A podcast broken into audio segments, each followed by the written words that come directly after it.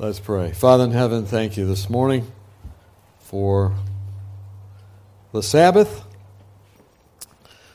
That's a palace in time and uh, not dependent on a place in terms of a structure, but on your presence. And you've promised to enter into this time and especially bless it. And we ask that you would bless our time of study together in Christ's name. Amen. Well, um, we've been doing a small series here on Matthew 24 and the events in Matthew 24 that seem to be repeating themselves um, in this our time. And we've been considering a kind of a mini series in that on the Sabbath as in Matthew 24, it talks about the abomination that would cause desolation. And we saw the abomination of desolation, and Daniel the prophet actually mentioned four times. And we suggested that we're living in the last of those four times. And of course, the abomination of desolation always had to do with God's people not following what God asked them to do, ultimately leading to a Sabbath desecration that caused uh, desolation. And in our last week's message, we looked at Ezekiel chapter 20, and we looked at that familiar text where it says that the Sabbath would be a sign between the Lord and those that they might know that He is the Lord that sanctifies them. And then we were shocked to find that in Ezekiel 20, God's people were actually not keeping the Sabbath and that's what actually brought the, the downfall of Babylon. They were taken captive five years later after Ezekiel 20 was written because of their own Sabbath desecration. And uh, at the midweek service, um, I was going to move on from the Sabbath and go into a message on when to flee the cities, which is the next thing in Matthew 24. And, and uh, and by the way, lots of people are fleeing the cities now in droves, um, and uh, there are all kinds of cities where people are getting out. But um, someone said, Why don't you do a message on Sabbath observance? So um, I did. I studied hard, and I have a kind of a new iPad here, and I lost most of my notes. This morning I woke up, I couldn't find them anywhere. So this is uh, a scaled back message on Sabbath observance. um, and I hope the Lord blesses it. As uh, I've been studying the Sabbath and Sabbath observance, I was interested to see if when people came to California during the gold rush, um, what they did in terms of their um, religious experience. And I found an interesting study um, in one of the journals that I subscribe to, a historical journal called Sabbath on the Overland Trail. Sabbath on the Overland, so they're going over the land trail.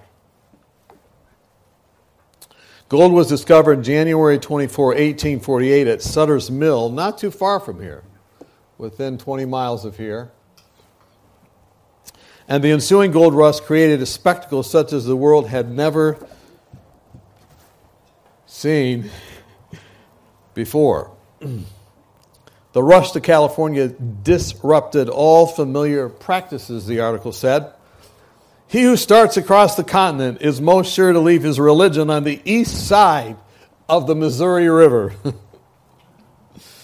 and when one crossed the Mississippi, one traveled far beyond the Sabbath, said the article. In other words, intimating that when people came to California, they left the Sabbath behind. Interestingly enough, some years later, about 40 years later, it would be California that would be the place where a Sunday law was passed, and Will C. White, the son of James and Ellen White, would be put in jail for running a printing press on the Sabbath, but this was 40 years before that. And they were heading out, coming to California in search of gold. Now, many of them had given up on God and prophecy because in 1844 there had been a prophecy that had not come true. And so some of them were coming saying, We give up on God, the Bible anyway, and they came to California. They traveled in companies, and the companies each had constitutions and charters that they would write. And the constitution of a good number of these companies provided that the Sabbath was to be observed as a day of rest as they traveled to get some gold. But, the article said, interestingly enough, the Overland Trail was a crucible in which conventional patterns of Sabbath observance were severely tested. Well, how were they tested? The article goes on. Number one, by competition. Bands competed for vital necessities, for grass and for water and for firewood. And so if you stayed behind, everybody would get to the best spots first. And so competition to get to the best spots made a lot of people immediately give up on observing the Sabbath. Number two, anxiousness to get to the promised land of gold. This especially, especially affected the men. The women were more into Sabbath observance than the men. And the materialism engendered by the race for riches spurred people to give up on the Sabbath. And by the way, this is interesting. At the end of time, that will be the same thing because people will not be able to buy or sell unless they have the mark of the beast. And many Seventh day Adventists will receive the mark of the beast, so will many Christians, because something more important than the Sabbath commandment, and that is making money.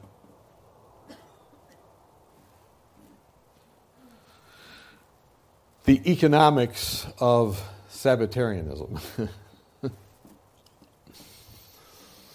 And of course, those that had mules wanted to move faster than those who had oxen.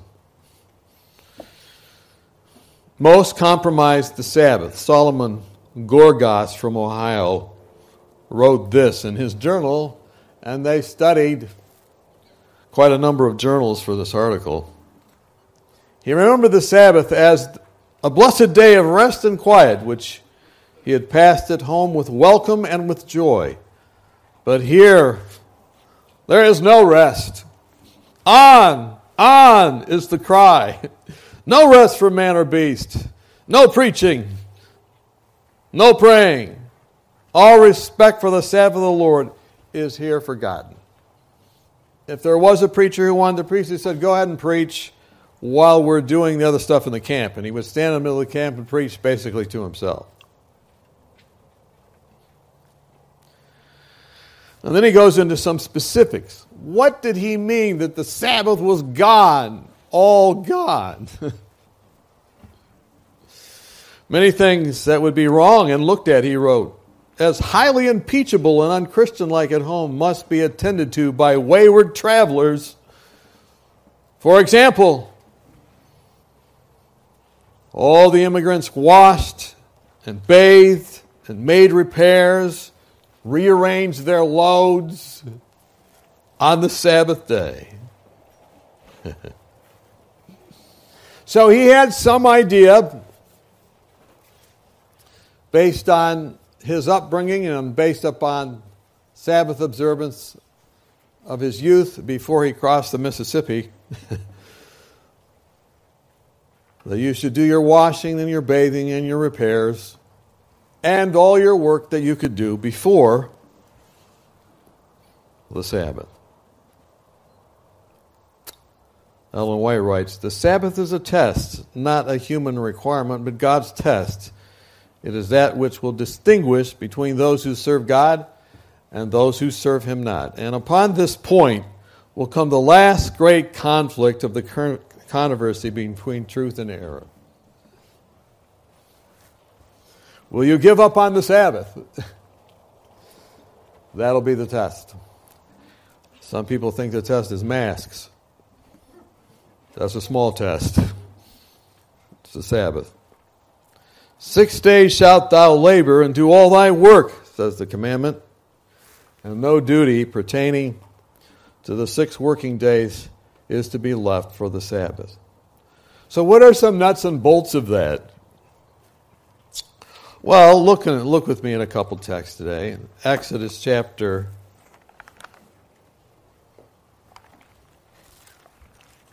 Exodus chapter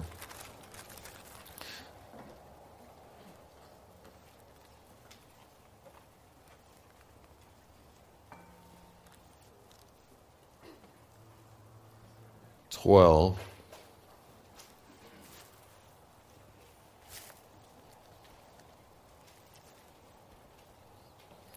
You have the Passover. And on the Passover, they were instructed to actually prepare the Passover that they could eat. And that Passover could be prepared on the Sabbath. But when you get to Exodus chapter 16, there are some more guidelines given food to preparation, food preparation. Exodus chapter 16 and verse 23. This is what the Lord has said Tomorrow is a Sabbath rest, a holy Sabbath to the Lord. Bake what you will bake today, and boil what you will boil, and lay up for yourselves all that remains to be kept until morning. So on the preparation day, baking and boiling was to be taken care of, and it was to be laid up till the next day. And of course, God provided extra manna on that day to teach people that they could rely upon Him and not their own works, but His provision. And they would be saved in doing the right thing by faith. And so Sabbath was an expression of righteousness by faith, not in your own works, but in God's provision. Of course, in Numbers 11, some went out and would collect things, and at the time when they were not supposed to collect them, and uh, as they went out and collected things, what happened? Well, it actually is in Exodus chapter 16 as well. They found nothing, or it would rot and would stink. And then Moses would say to them, Why did you not trust the Lord? Why did you not trust me on the Sabbath day? So, food preparation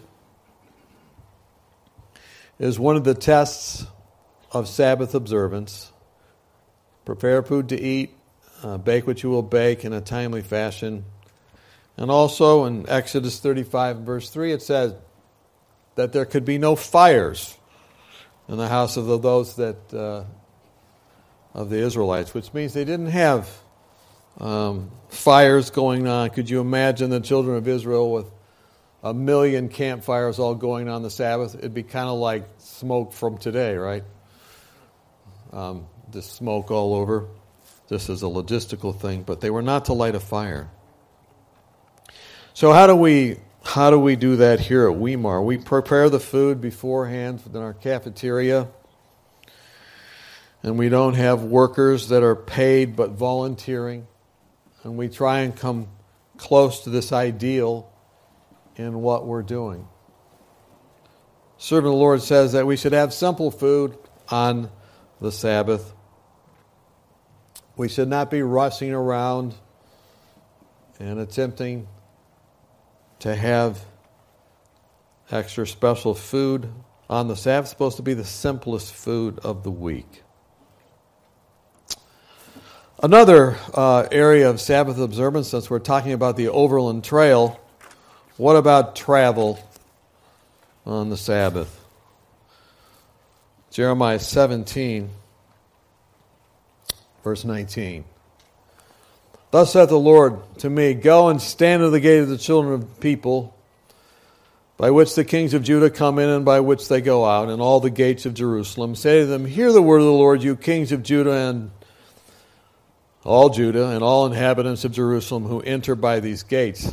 Thus saith the Lord Take heed to yourselves and bear no burden on the Sabbath day, nor bring it in by the gates of Jerusalem, nor carry a burden out of your houses on the Sabbath day, nor do any work, but hallow the Sabbath day as I have commanded your fathers. But they did not obey, nor incline their ear, but made their neck stiff, that they might not hear or receive instruction. They were stubborn. So they were not supposed to be traveling, carrying burdens in and out of Jerusalem. And they were to hallow, that is, to have zealous fervor for the Sabbath, like we learned last week. So let me ask you a question Are we careful about our travel on the Sabbath day?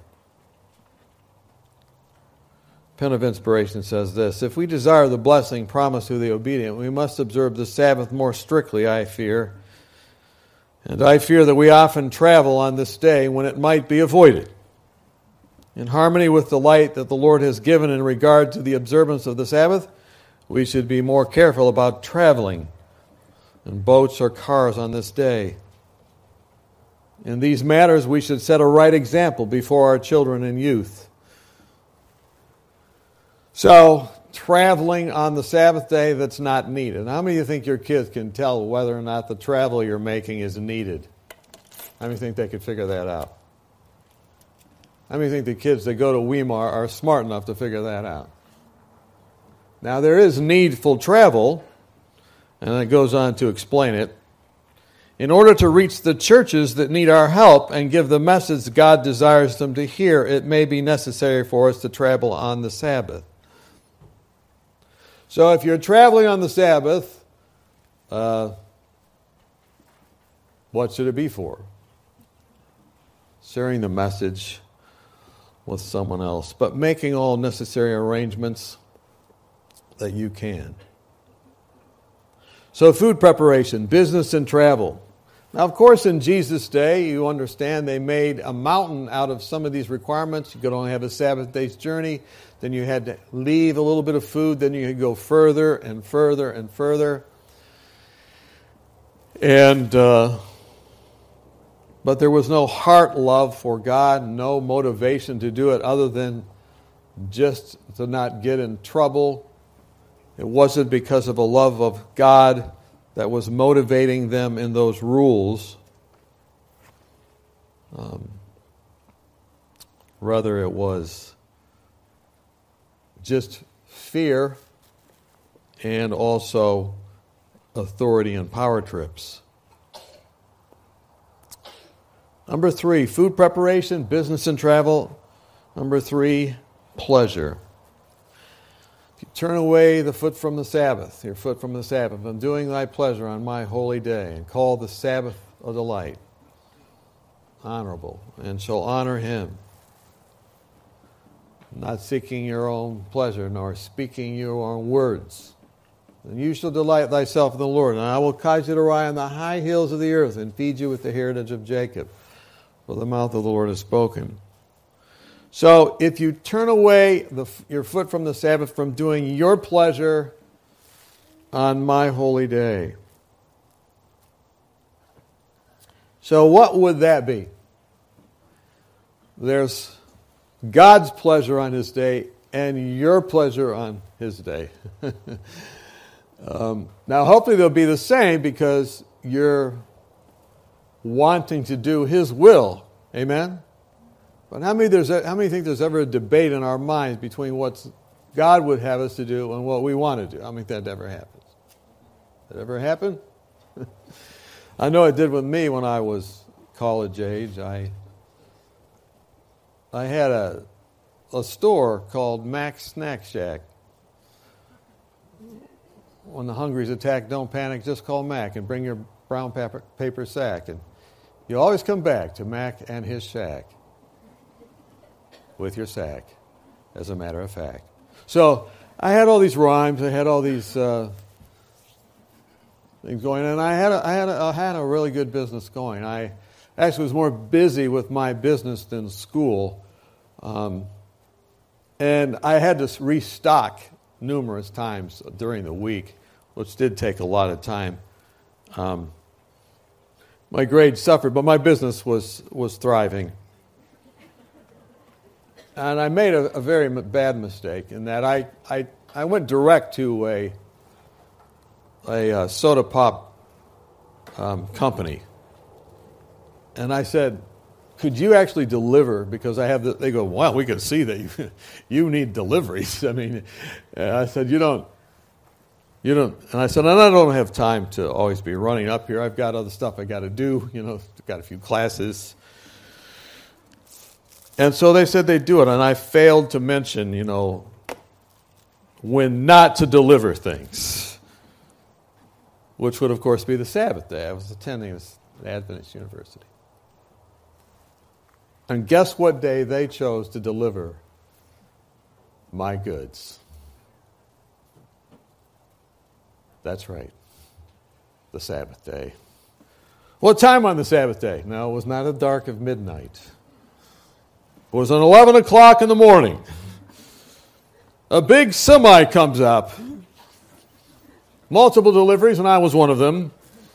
And it's that huge semi with the right one baby on the side, uh, with the logo for some major soft drink companies, drove by the church.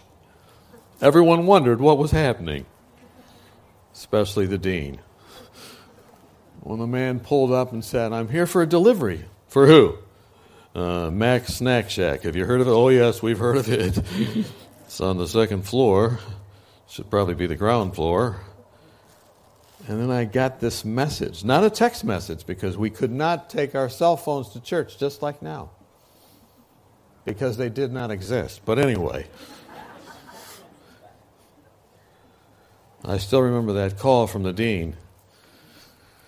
It wasn't a call that was delivered over the phone, but it was a call delivered by a very strong deacon who came and took me physically out of the church.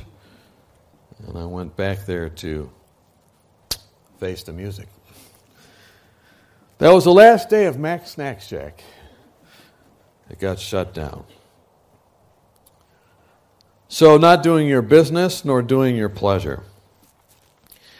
So, pleasure seeking, Pen of Inspiration says, manuscript 21, page 139. Pleasure seeking, ball playing, swimming, are not a necessity, but a sinful neglect of the sacred day sanctified by Jehovah. So, how many think you might be tempted to do any of those things on the Sabbath? How many think that might be a temptation?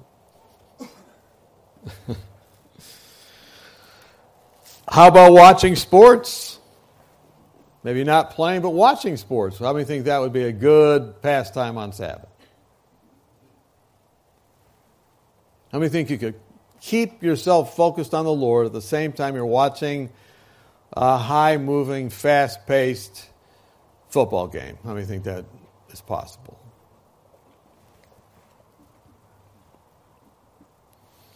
Now, I mentioned these things to you, say, man, this seems like a pretty sober message for the first day back at school.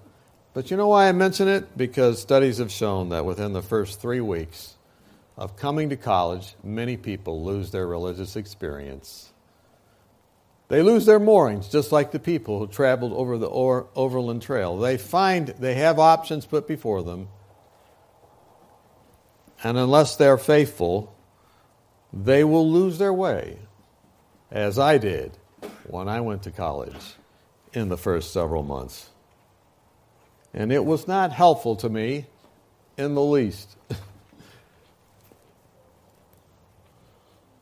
so, food preparation, business and travel, seeking our own pleasure. Well, what then should we do? What should we do? The commandment itself gives us direction. Remember the Sabbath day to keep it holy. So, first of all, remember the Sabbath day. How often during the week should you remember the Sabbath day? Actually, every day. So every day you're remembering, and in fact, the Hebrew calendar was based on that. Aleph Beth Gimel Daleth Heh Wasein. Aleph, day one of the Sabbath. Beth, day two of the Sabbath. They didn't use Saturn Day or Sunday or Moon Day as the created luminary bodies to memorialize days of the week. They instead used the letters of the Hebrew alphabet and called them the day of the Sabbath, the day of the Sabbath number one, two, three, four, and up to preparation day. So remember, first of all, the Sabbath day every day of the week in preparing for it as the ultimate joy. Remember the Sabbath day to keep it holy, so set it apart. Six days shalt thou labor and do all thy work, but the seventh day is the Sabbath of the Lord thy God. Why so specific about the seventh day? Because they were coming out of a system that venerated Sunday. And Sunday was the principal God, was the principal luminary body that was worshiped in Egypt. They had multiple temples, they had multiple commandments, and every single God was connected in some way to the sun god who was personally ex- exemplified by Amon Re, that is Pharaoh. And Pharaoh was into everything he could make and everything everybody else could make for him. And this is the way it is even today in the consumer driven America. That's why people have a struggle saying, I'm going to keep the Sabbath and not work. That's why they have a struggle not talking about business on the Sabbath day. Pharaoh was the ultimate of that. More bricks, more straw. You're going to try and leave Egypt because you don't want to work. The problem is you don't like work. And if there's one thing we like to talk about, it's about how hard we work. Have you ever heard anyone talk about that? Yeah, I'm working three jobs. Mm-hmm. I'm multitasking.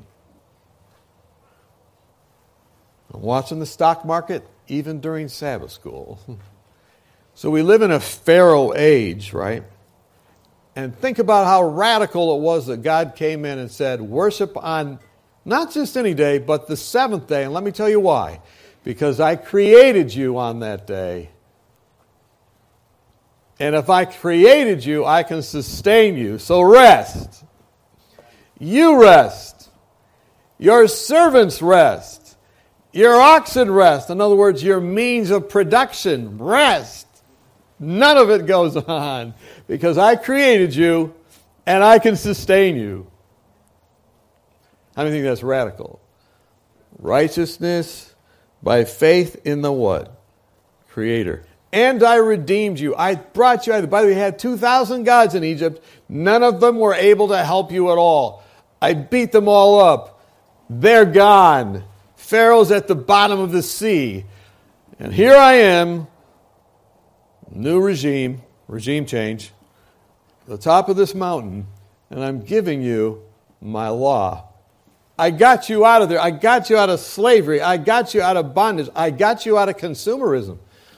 I got you out of the frantic idea that you have to work every single day. I got you out of that. Did you realize that the fourth commandment is directly related to the tenth commandment? It has the same categories. Thou shalt not covet thy neighbor's wife, nor his ox, nor his whatever he has, his means of production, his family, his whole thing. Same thing as the Sabbath does. So coveting and Sabbath keeping um, or Sabbath breaking are tied together. And at the end of time, you have people that will say, I need to buy and sell. I, I can't stand the idea of not being able to go shopping. I can't, I can't stand the idea of not being able to have money. What am I going to do? And most everybody will just go that way. Versus those that say, wait a minute, no. I've learned. So rest in Him every week and in every way. How many want to be in that last group? So rest and ensure the rest of others.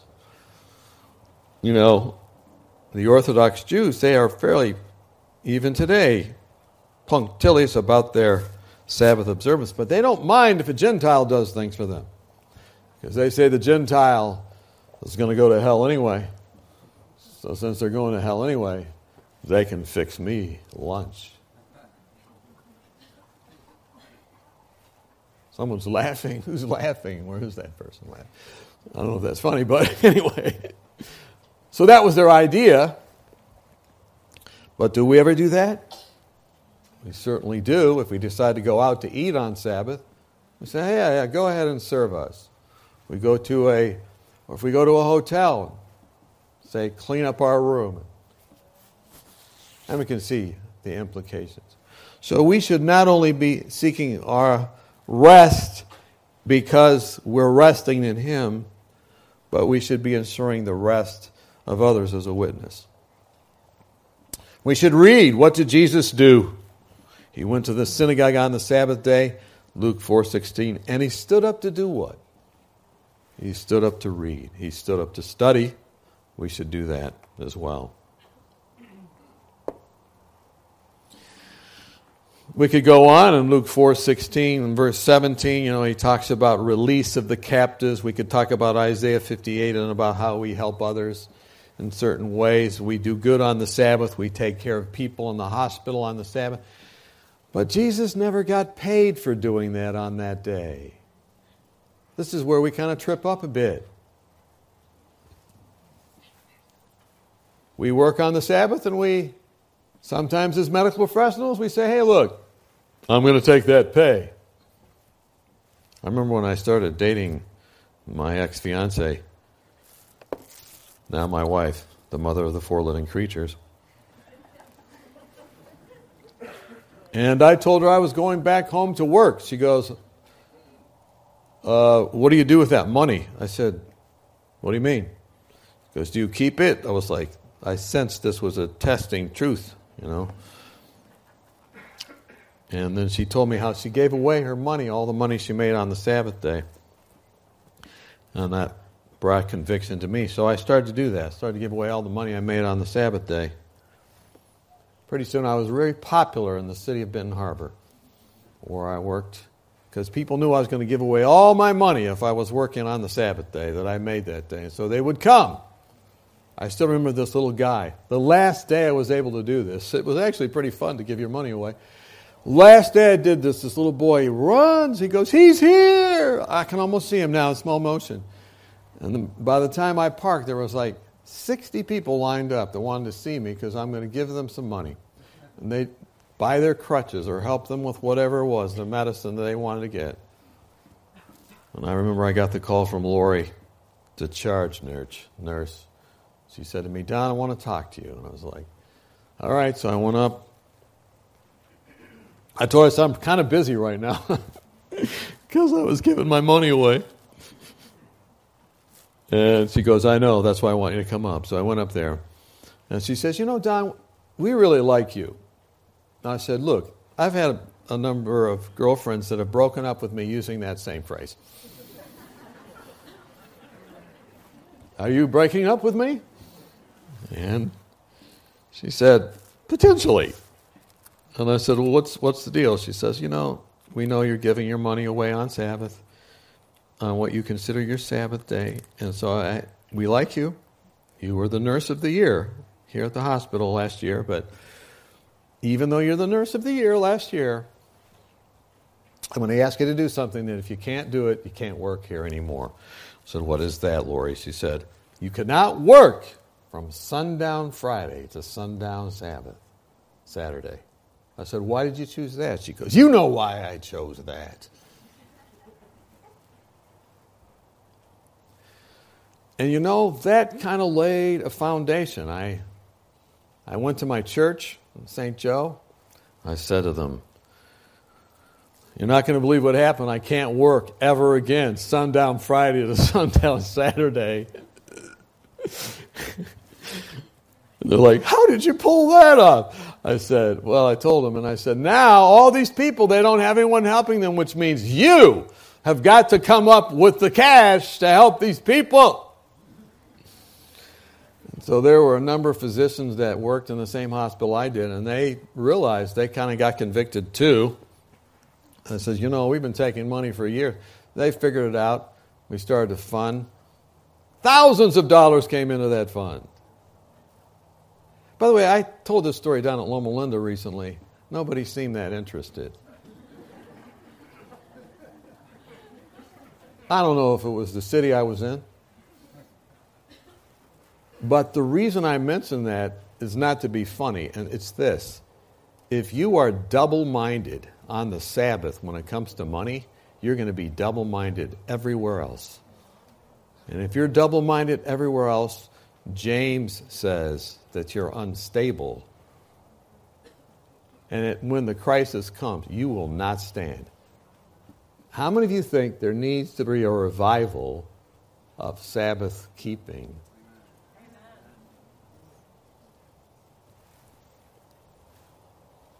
Nature. That's another thing we can do. We can rest, we can read, we can help others, we can go out in nature. During a portion of the day, all should have an opportunity to be outdoors. Of course, today is probably not the best day to be outdoors for very long because of the smoke. How can children receive a more correct knowledge of God? Their minds be better impressed than spending a portion of their time outdoors, not in play, not in play, not in what? Ball playing, swimming, pleasure seeking, not in play, but in company with their parents. Let their young minds be associated with God and the beautiful scenery of nature. Let their attention be called to the tokens of His love to man in His created works, and they will be attracted and interested as they view the beautiful things which He has created for the happiness of men. They will be led to regard Him as a tender, loving Father. They will see that His prohibitions and injunctions are not made merely to show His power and authority, but that He has the happiness of His children in view. And as the character of God puts on the aspect of love, benevolence, beauty, and attraction, they'll be drawn to love Him. You can direct their minds to the lovely birds making the air musical with their happy songs, to the spires of grass, and to the gloriously tinted flowers in their perfection, perfuming the air. All these proclaim the love and skill of the heavenly artist. I was on the trail here the other day with somebody, and I was in my mode of wanting to walk fast. And they said, Stop! Look at the flowers!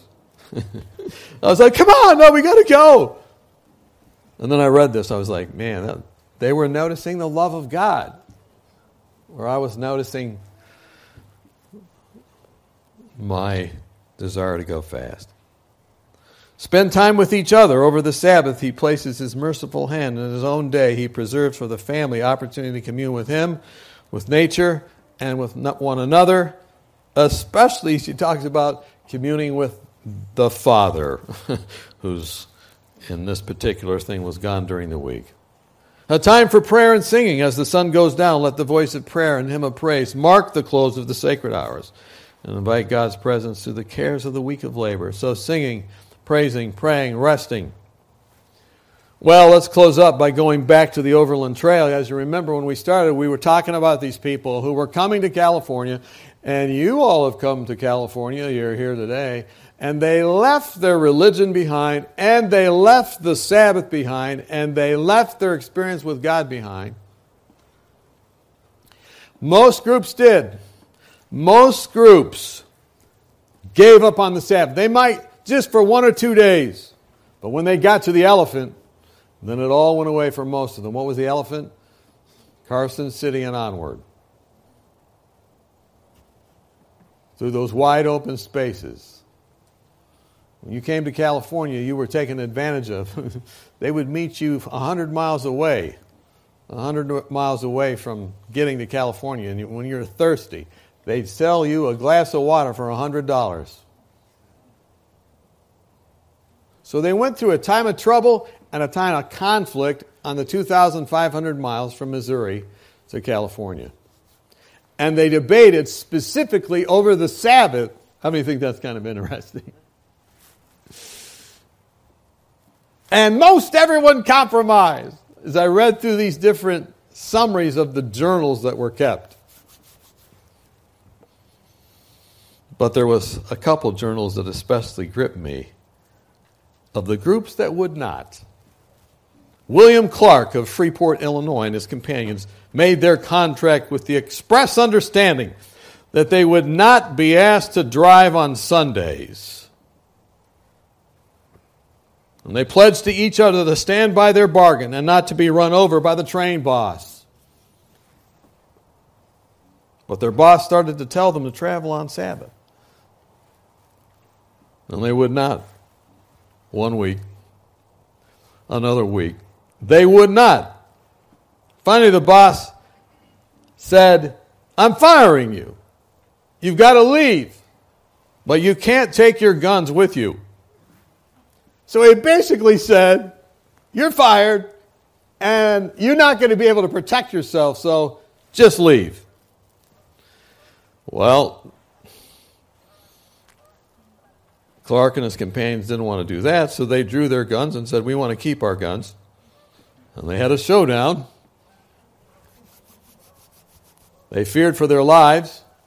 They were taking a stand for the Sabbath. And they wrote this They had men enough to massacre us, but not enough to make us drive on the Sabbath. In other words, you can kill us, fine, but we're not driving on the Sabbath. The boss pleaded with us, but we were adamant. now that word gripped me because I just have been reading the book of Ezekiel. Look at Ezekiel chapter 2. Where do we get the word adamant? it's an excellent word. It's right from the Bible. Ezekiel chapter 2. And he said to me, Son of man, stand on your feet, I will speak to you. Then the Spirit entered, and he spoke to me and set me on my feet, and I heard him. And he said to me, Son of man, I'm sending you to the children of Israel, to a rebellious nation that has rebelled against me. They and their fathers have transgressed against me to this very day. We know exactly they were transgressing the matter of the Sabbath in Ezekiel 20. They are impotent and stubborn children. I'm sending to them.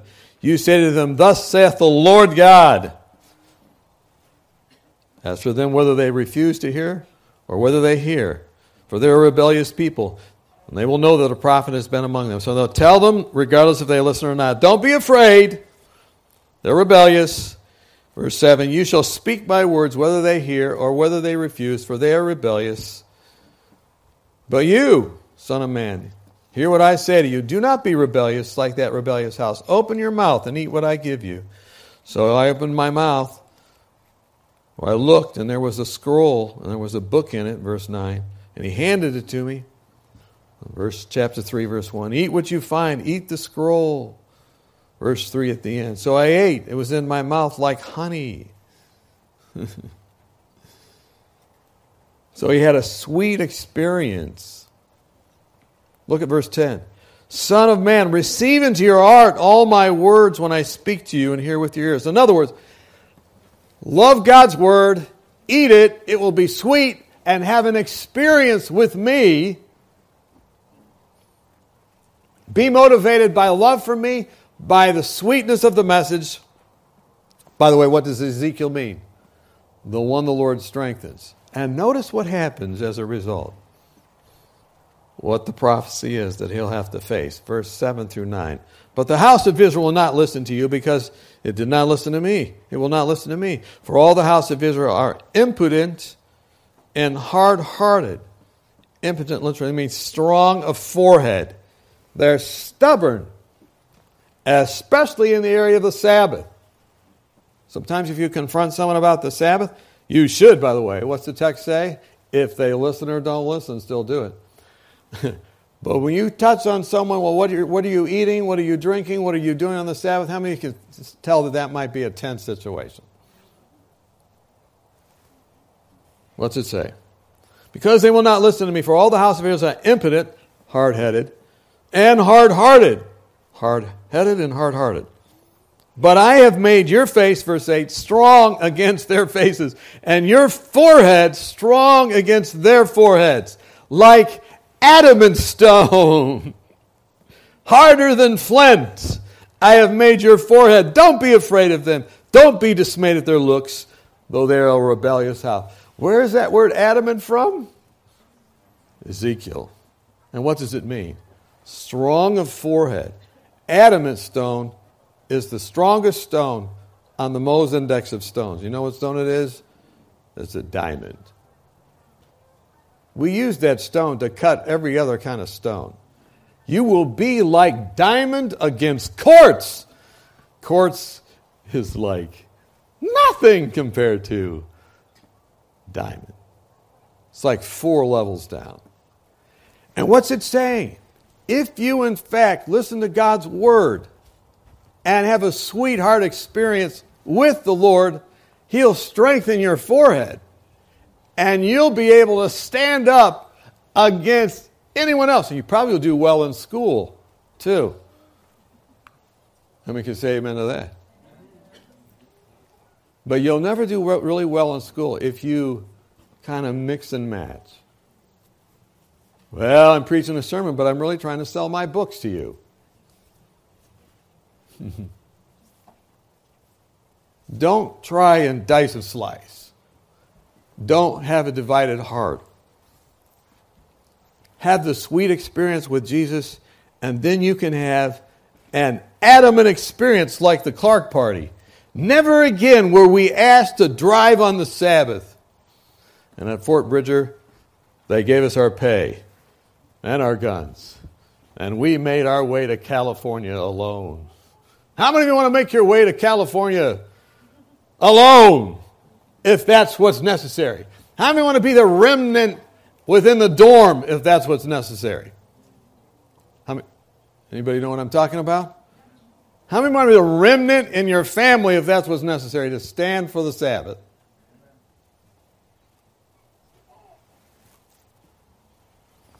Adamant. Well, look at this. Every Advent, every sermon needs to be an Adventist sermon. So let me just show you a little connection here in Revelation chapter 10. Look at Revelation 10. There's another company that's moving out, is given a little book.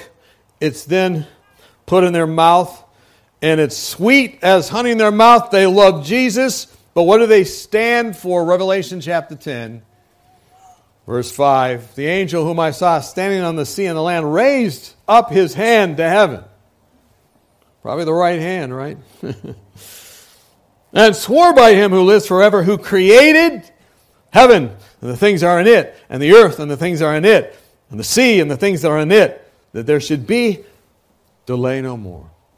God's end time movement heading out in that end time message, starting that end time exodus towards the promised land, and it's not California, but it is a land with streets of gold what do they stand for? They stand for the scroll. That sweet scroll, just like Ezekiel had. And what's the part of that, that scroll's message? The one who created and ultimately redeemed them. They'll stand for the Sabbath. How many can see that? And they'll be what? They'll be adamant. How many want to be adamant? All right, I'll close with a little story. I remember I baptized this guy. He's a tongue speaking Pentecostal guy. His name was Sammy. Man, every time I went to Sammy's house, they had the, he had the television on with like a Pentecostal choir singing, you know, and different things. And he was really into it. His whole life changed. He came in, he goes, The Sabbath is correct. I love the Sabbath. He says, Would you, would you write me a letter? He worked at the Boeing Corporation. So I wrote him a letter. And he didn't, I didn't hear anything from him. And about a year later, he came back. He said, Pastor Don, I need another letter. I need another a letter. I said, I said, what happened? He said, come over. So I went over, and he goes, I said, why do you need a letter? He goes, look at it. It's just all, it's, it's, uh, you can hardly see it. I said, what, what happened to my letter? I, I gave you a beautiful letter. He said, well, They've been shifting me to different places in the Boeing Corporation to accommodate my Sabbath keeping. I will not compromise on the Sabbath. I'm a very good worker, but they now have shifted me like 15 times in the Boeing Corporation. And every single time I go there, I have to, I have to copy this letter and show it to them. And it's now it's, it's wearing out. I said, Are you in danger of losing your job? Oh, no, no, no, no, no, no. I'm a very good worker. They like me. But they know that I'm not going to compromise on the Sabbath. And what had God done with him? Allowed him to go all through the plan, every single place. And he demonstrated his love for God, and he was adamant for the Sabbath. And God reached the entire Boeing Corporation with that one faithful guy. There was a decided difference between Sammy and the others. My heart was warmed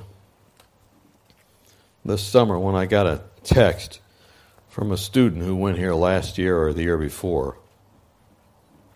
They told me about they went to a university south of here. I won't mention it. And when they arrived at this university, they were told, you know, you probably will need to study on the Sabbath to make it, because this is a very rigorous course of study. Now, the sad thing is that this was a Sabbatarian institution. I, I, I can't remember exactly where it was, but Sabbatarian institution. And they were actually telling the person that they would need to, you know, what's more important really? Being able to make money because you're going to graduate from this place and make a lot of money, or the Sabbath? it's obvious not the Sabbath. so study on the Sabbath day. And my heart warmed when I read the text that the student said, uh, I would not even be here without my values. I wouldn't have gotten this far. And I may not go farther, but I'll tell you one thing I'm not going to do. I'm not going to study on the Sabbath. Person did not study on the Sabbath all year, and they ended up being the top of their class.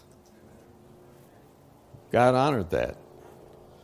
But was that a turning point? Look, you're here, some of you, for the first time in college, and you're nervous. But don't give in to compromise in any way. God will bless you. What about that Overland Trail? Faithful band. This faithful band laid over on the Sabbath. This is a couple of pictures of these faithful bands that, that would not travel on the Sabbath. Ingalls, the band leader, noted with pleasure that his party once passed 10 wagons, which pushed ahead of them on the Sabbath 10 days earlier. Ends up they took a rest, and then they went, mm, past all these people. On at least two occasions, Chilson's outfit overtook during the week companies that had passed them as they rest the previous Sabbath. And Chilson noticed that his Sabbath keeping band reached Carson City ahead of everyone that had traveled west of the Missouri River. All those that compromised the Sabbath, they got ahead. But then, hmm, passed them up right at the end. Can you say that? We're faithful to the God of the Sabbath. We go to heaven. How many think that's a good passing zone? Eternal life instead of just life. Streets of gold instead of some gold. The last one. Joseph E. Ware. Immigrant's Guide to California. Here's his recommendation never travel on the Sabbath. Where advised, we guarantee that if you lay by on the Sabbath and rest yourself and your teams, that you will get to California 20 days sooner than those who travel seven days a week. So the statistics we're in. You don't compromise on the Sabbath?